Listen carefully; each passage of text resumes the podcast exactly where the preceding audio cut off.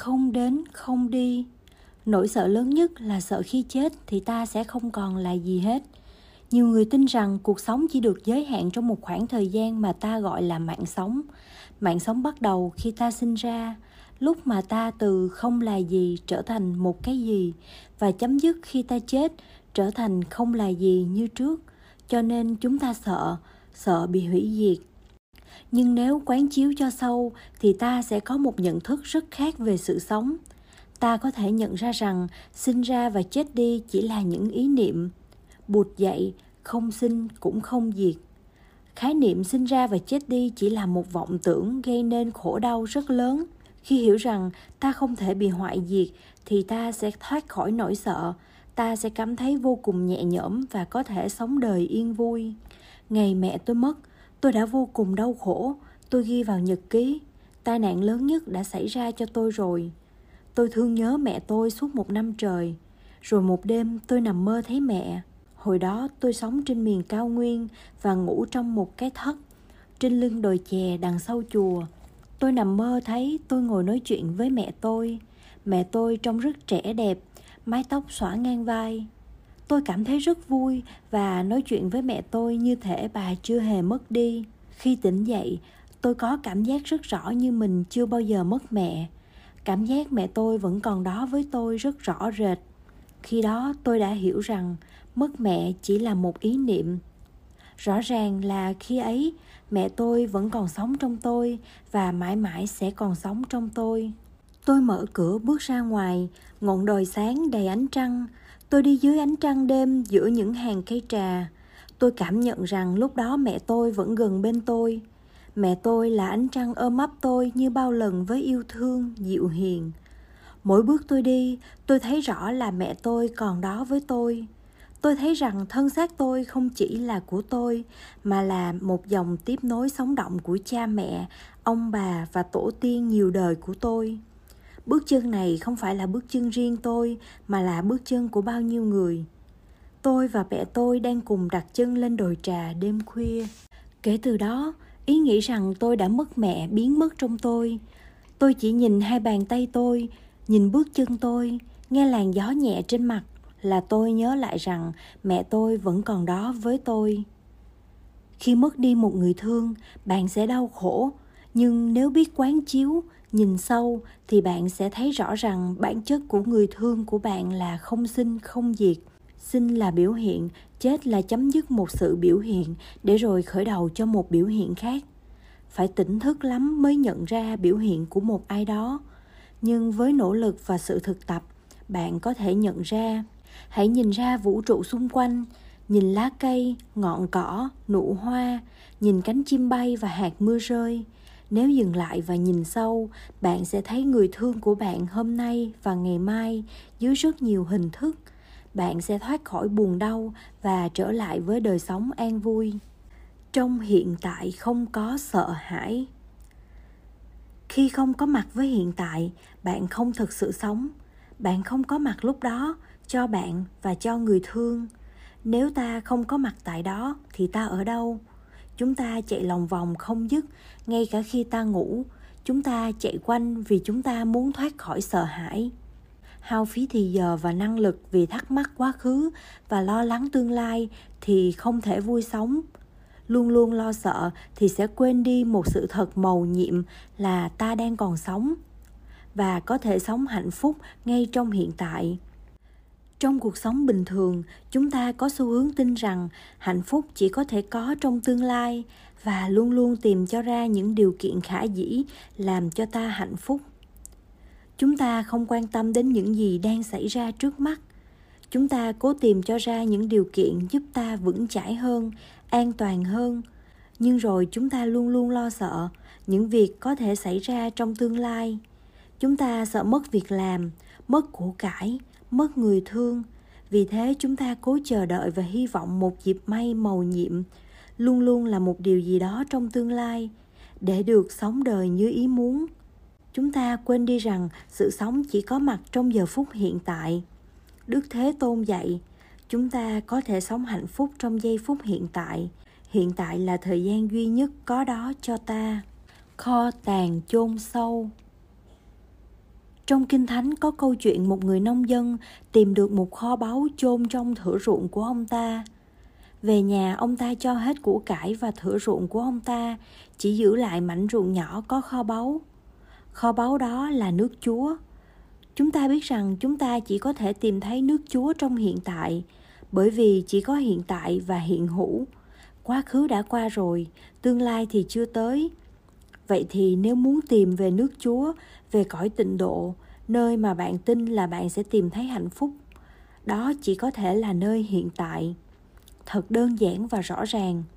Nhưng bởi vì chúng ta có xu hướng quay về quá khứ hoặc tìm tới tương lai chúng ta phải thừa nhận đó là một thói quen và phải học cách chấm dứt thói quen ấy để có thể an trú trong hiện tại. Có một lần một đoàn các thương gia đến gặp bụt.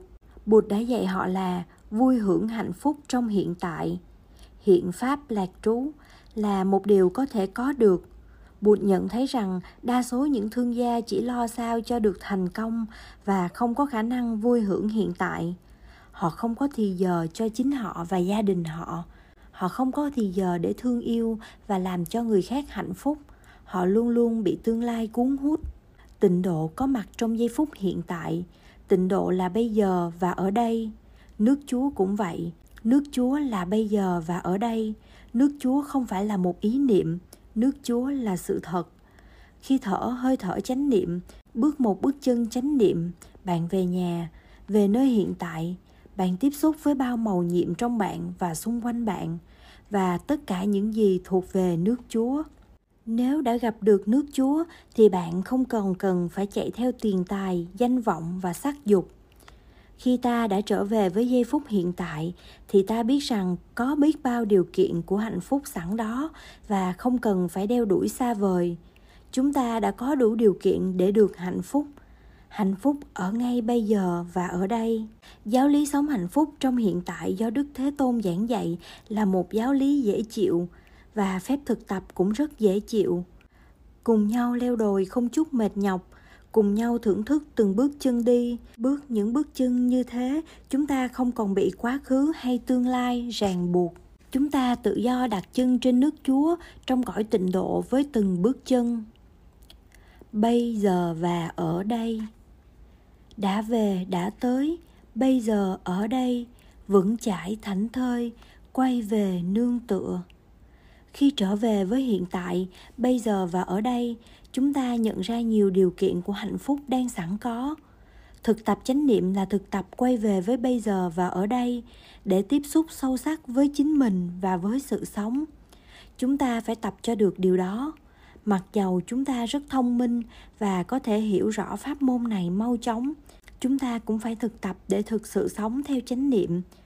Chúng ta phải thực tập để nhận diện bao nhiêu điều kiện hạnh phúc đang sẵn có bạn có thể đọc thầm thi kệ trên khi thở vào, thở ra.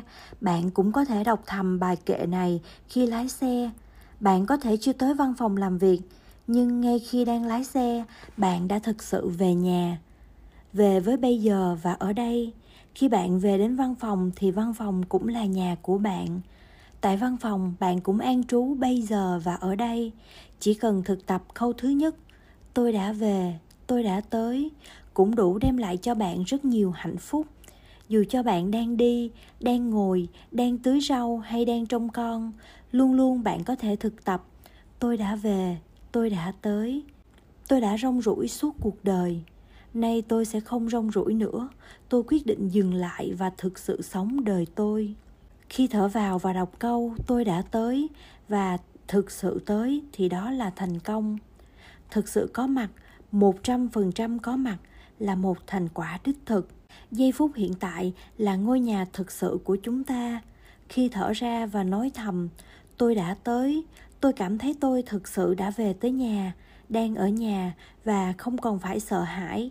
Tôi không phải rong ruổi nữa. Chúng ta phải lặp đi lặp lại câu chú, tôi đã về. Tôi đã tới. Cho đến khi cảm nhận đó là sự thật tiếp tục thở vào, thở ra và bước đi trong chánh niệm cho đến khi ta cảm thấy đang thực sự an trú trong hiện tại, bây giờ và ở đây. Những chữ trong bài kệ không gây trở ngại mà chỉ giúp bạn chú tâm và giữ mãi tuệ giác. Chính tuệ giác giúp bạn tới nhà, chứ không phải những chữ của bài thi kệ. Hai mặt của thực tại. Nếu bạn an trú thành công trong bây giờ và ở đây bạn sẽ đạt được vững chãi và tự do, nền tảng của hạnh phúc. Nhờ đó, bạn có thể nhận ra hai mặt của thực tại, tích môn và bản môn. Một ví dụ về tích môn và bản môn là hình ảnh của sóng và nước. Nhìn đợt sóng, ta thấy sóng có bắt đầu và có chấm dứt. Có khi cao, có khi thấp so với các đợt sóng khác. Có khi đẹp, có khi không được đẹp. Đợt sóng có thể có đó hay không có đó, có bây giờ hay sau này tất cả những ý niệm trên là do khi ta nhìn thực tại dưới khía cạnh của tích môn, của sinh tử, của có không, đến đi, cao thấp. Nhưng ta biết rằng khi tiếp xúc đợt sóng sâu sắc hơn, ta sẽ thấy nước. Nước là một khía cạnh khác của đợt sóng khía cạnh bản môn. Nói về tích môn là nói về sinh tử, có không, đến đi. Nhưng dưới ánh sáng của bản môn thì không còn những ý niệm về sinh tử, có không, đến đi nữa nếu sống có thể tiếp xúc với nước trong tự thân, cùng lúc thì sống sẽ không còn sợ hãi vì những ý niệm sinh tử có không đến đi nữa. Sống sẽ đạt được vô ý, không sợ hãi, vững chãi và an vui. Bản chất của đợt sống là không sinh, không diệt, không trước, không sau. Đó cũng chính là bản chất của nước. Tất cả chúng ta đều như đợt sống. Chúng ta có khí cạnh tích môn có khi ta nói đến một thời điểm để bắt đầu và một thời điểm để chấm dứt. Ta tin rằng lúc này ta đang thực sự có và trước khi được sinh ra ta không là gì cả.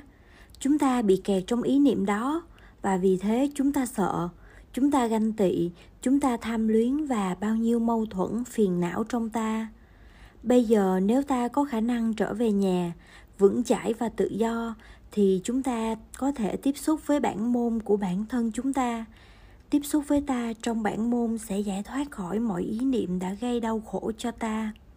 Trong tích môn, ta thấy có sinh, có tử, có già, nhưng trong bản môn, sinh tử không phải là bản tính của vạn vật. Bản chất của vạn vật vốn không bị ràng buộc bởi sinh tử, không có sống chết.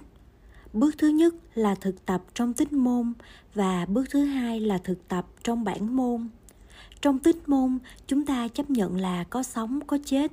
Nhưng trong bước thứ hai, vì chúng ta đã tiếp xúc được với bản môn, nên ta khám phá ra rằng sống và chết chỉ là những ý niệm mà không phải là sự thật tuyệt đối.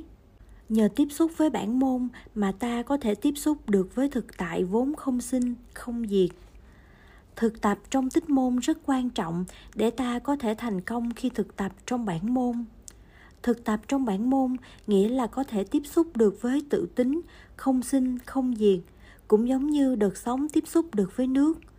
Chúng ta có thể nêu lên một câu hỏi để làm ví dụ. Đợt sóng từ đâu tới và sẽ đi về đâu? Chúng ta có thể trả lời tương tự. Đợt sóng đến từ nước và trở về với nước. Tuy nhiên, trong thực tế, không có đến, không có đi. Sóng luôn luôn là nước. Không từ nước mà đến và không đi về đâu hết sống luôn luôn là nước. Đến đi chỉ là những sáng tạo của tâm thức. Sống không bao giờ rời nước, cho nên nói rằng sống đến từ nước là không đúng. Vì sống luôn luôn là nước, chúng ta không thể nói sống trở về với nước. Ngay khi được sống thành sống thì sống đã là nước, cho nên sống chết đến đi chỉ là những khái niệm. Khi tiếp xúc được với bản tính không sinh không diệt, ta không còn sợ hãi bản tính của không sinh không diệt. Đám mây không thể biến thành hư vô. Mây có thể biến thành mưa, thành tuyết, nhưng mây không thể trở thành không là gì cả. Thế cho nên ý kiến cho rằng có hủy diệt là một tà kiến, ý kiến sai lầm. Nếu bạn là một nhà khoa học mà bạn nghĩ rằng sau khi thân xác tan rã thì ta không còn đó nữa, bạn trở thành hư vô, từ có thành không có thì bạn sai lầm vì bằng chứng cho thấy rõ sự thật trái ngược điều bạn tin. Vậy thì sinh và diệt chỉ là một cặp khái niệm, cũng như đến và đi, thường và vô thường, ta và người. Đám mây trên trời là một biểu hiện. Trước khi thành đám mây mây là hơi nước bốc từ dòng sông hay biển cả, dưới sức nóng của mặt trời. Chúng ta có thể coi hơi nước là kiếp trước của mây. Mây không đến từ hư không may phải đến từ một vật thể là hơi nước. Vậy thì không có sinh ra mà chỉ có tiếp nối. Nhà khoa học thế kỷ 18 của Pháp, Anthony Lavoisier đã từng nói, không có gì sinh ra, không có gì mất đi. Lavoisier đã thấy sự thật như Bụt đã từng thấy. Bản tính của chúng ta là không sinh cũng không diệt. Chỉ khi tiếp xúc với bản môn, ta mới vượt thoát nỗi sợ về hư vô, hoại diệt khi có đủ nhân duyên, thì sự vật sẽ biểu hiện và ta gọi đó là có. Khi một hay nhiều nhân duyên không đầy đủ, thì sự vật không biểu hiện và ta gọi đó là không có. Gọi một sự vật là có hay không có là không đúng. Thật ra, không có gì hoàn toàn có hay hoàn toàn không. Không đến không đi. Ý niệm sinh và tử, đến và đi đã gây cho hầu hết chúng ta rất nhiều khổ đau chúng ta nghĩ rằng người ta thương đến từ một nơi nào đó, rồi sẽ đi về một nơi nào đó. Nhưng bản chất của chúng ta là không đến và không đi. Khi đầy đủ nhân duyên, chúng ta biểu hiện dưới một hình thức nào đó. Khi nhân duyên không đầy đủ, thì ta không biểu hiện dưới một hình thức khác. Điều này không có nghĩa là chúng ta không có.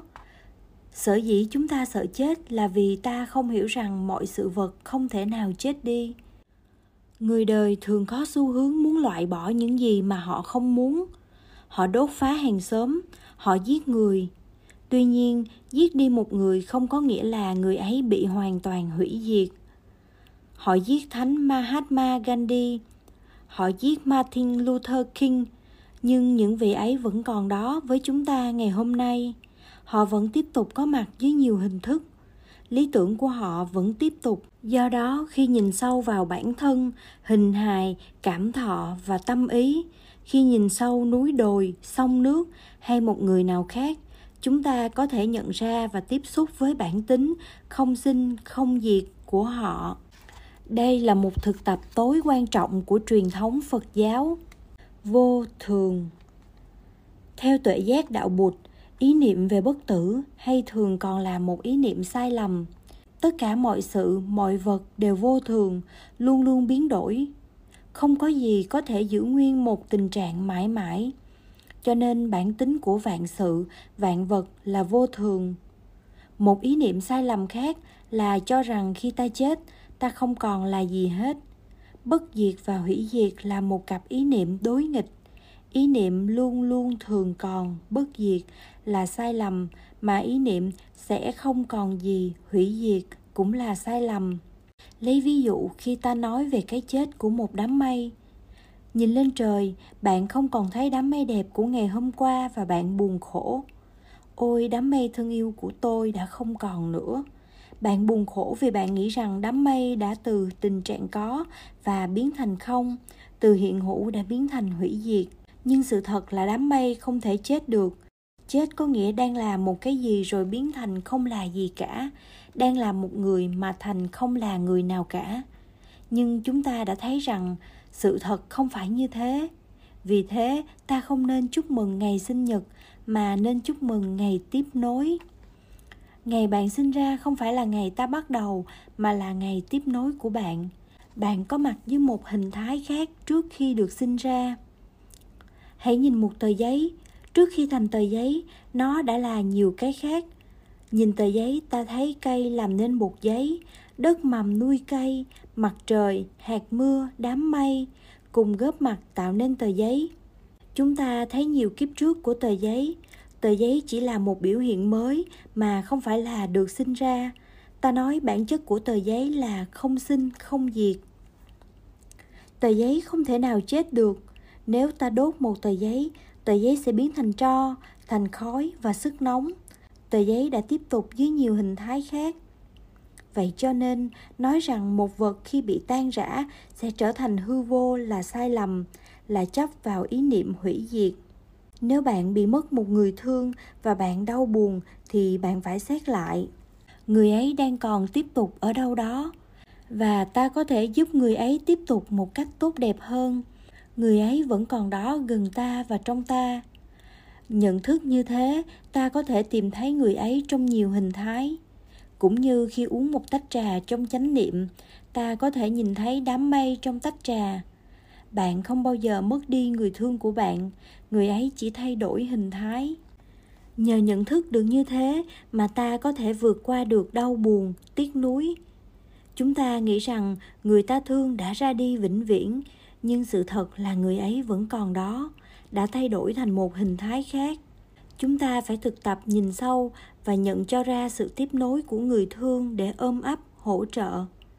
Em ơi, anh biết em vẫn còn đâu đó rất gần bên anh. Anh đang thở cho em. Anh ngắm nhìn cảnh đẹp xung quanh cho em. Anh sống vui với đời cho em. Anh biết rằng em vẫn còn đó rất gần anh và ở trong anh như thế chúng ta đã chuyển hóa được đau buồn, sợ hãi nhờ tuệ giác giải thoát ấy. Khi ta vượt thoát được ý niệm có sinh, có tử, ta sẽ không còn bị sợ hãi khống chế. Ý niệm có, không có thể tạo nên rất nhiều đau khổ. Khi đám mây biến mất trên trời, đám mây không từ có biến thành không. Bản chất của mây là không sinh, không diệt. Bản chất của người thương của bạn và của chính bạn cũng không sinh, không diệt trân quý nơi đây. Hãy tưởng tượng có hai phi hành gia đang ở trên mặt trăng thì phi thuyền bị hỏng và họ không có khả năng trở về trái đất. Họ chỉ có oxy cho hai ngày. Không có phi thuyền được phóng lên từ trái đất để cứu họ. Hai phi hành gia chỉ có thể sống được hai ngày. Nếu khi ấy bạn hỏi họ, ước mong sâu xa của quý vị lúc này là gì? Thì câu trả lời của họ rằng họ chỉ mong ước một điều là được trở về để đặt chân trên mặt địa cầu xinh đẹp. Chỉ có chừng đó thôi. Họ không có ước mong nào khác. Họ không muốn được danh tiếng, được làm giám đốc của một công ty to lớn hay là tổng thống của hoa kỳ. Họ không muốn gì hơn là được trở về trái đất. Hạnh phúc trong từng bước chân, tai nghe tiếng gió, tiếng chim, được nắm tay những người thân yêu cùng ngắm ánh trăng vàng chúng ta nên sống đời sống mỗi ngày như phi hành gia được cứu thoát trở về trái đất sau tai nạn trên mặt trăng. Tất cả chúng ta hiện ở trên mặt địa cầu và phải biết thưởng thức những bước chân đi trên hành tinh xinh đẹp này. Thiền sư lâm tế có nói, phép lạ là không phải đi trên lửa, mà là đi trên đất. Trích địa hành thần thông. Tôi trân quý lời dạy ấy của thiền sư lâm tế. Tôi luôn luôn vui trong từng bước chân ngay cả những nơi rộn ràng như sân bay hay nhà ga, bước những bước như thể ta nâng niu đức mẹ, ta có thể gây cảm hứng cho những người khác, cũng bước như ta và sống thảnh thơi trong giây phút tìm nơi vững chãi. Vì sợ hãi mà chúng ta đánh mất chính mình trong cuộc sống hàng ngày, thân một nơi mà tâm một ngã. Đôi khi ta đắm chìm trong một cuốn sách cuốn sách cuốn hút tách ta ra khỏi thân xác và hiện tại, hiện tiền. Ngay khi rời khỏi cuốn sách, ta lại tiếp tục bị cuốn đi bởi những lo lắng, sợ hãi. Rất hiếm khi ta biết trở về với tự thân, nơi an bình trong sáng, về với phật tính trong ta để được gần gũi với đất mẹ. Nhiều người quên đi rằng họ có một cơ thể, họ sống trong thế giới ảo tưởng, họ bận tâm với biết bao dự án, bao nhiêu lo lắng bao nhiêu quay cuồng, mộng tưởng. Họ không sống với thể xác của họ. Họ bị kẹt trong lo lắng. Vì phải loay hoay tìm đường để thoát khỏi lo sợ, chúng ta không còn khả năng cảm nhận vẻ đẹp màu nhiệm mà đất mẹ ban tặng. Chánh niệm nhắc ta trở về với hơi thở vào là một với hơi thở vào, về với hơi thở ra là một với hơi thở ra. Hãy trở về với tự thân, trở về với giây phút hiện tại hãy chăm chú ngắm nhìn những màu nhiệm ngay trước mắt. Đất mẹ đẹp đẽ biết bao, rộng lượng biết bao và nâng đỡ chúng ta biết bao. Thân thể ta là một màu nhiệm. Khi thực tập và vững chãi an trú như đất, chúng ta có thể đối diện trực tiếp với khó khăn và khó khăn sẽ bắt đầu tan biến. Thực tập thở trong giây phút hiện tại mời bạn dành một chút thì giờ để thưởng thức một thực tập đơn giản về hơi thở chánh niệm. Thở vào, tôi biết là tôi đang thở vào. Thở ra, tôi biết là tôi đang thở ra. Nếu bạn thực tập như thế với một chút chú tâm, thì bạn có thể thực sự trở về với bây giờ và ở đây. Ngay giây phút mà bạn thực hiện hơi thở chánh niệm, thân và tâm của bạn sẽ hợp làm một thân tâm nhất như. Chỉ cần 10 hay 20 giây đồng hồ để đạt được phép màu của thân tâm hợp nhất, bây giờ và ở đây, ai cũng có thể thực tập như thế, kể cả các em nhỏ. Đức thế tôn đã từng dạy, quá khứ đã qua rồi, tương lai thì chưa tới. Chỉ có một giây phút mà ta thực sự sống, đó là giây phút hiện tại thiền tập với hơi thở chánh niệm là đem thân và tâm trở về với giây phút hiện tại, để không lỡ hẹn với sự sống.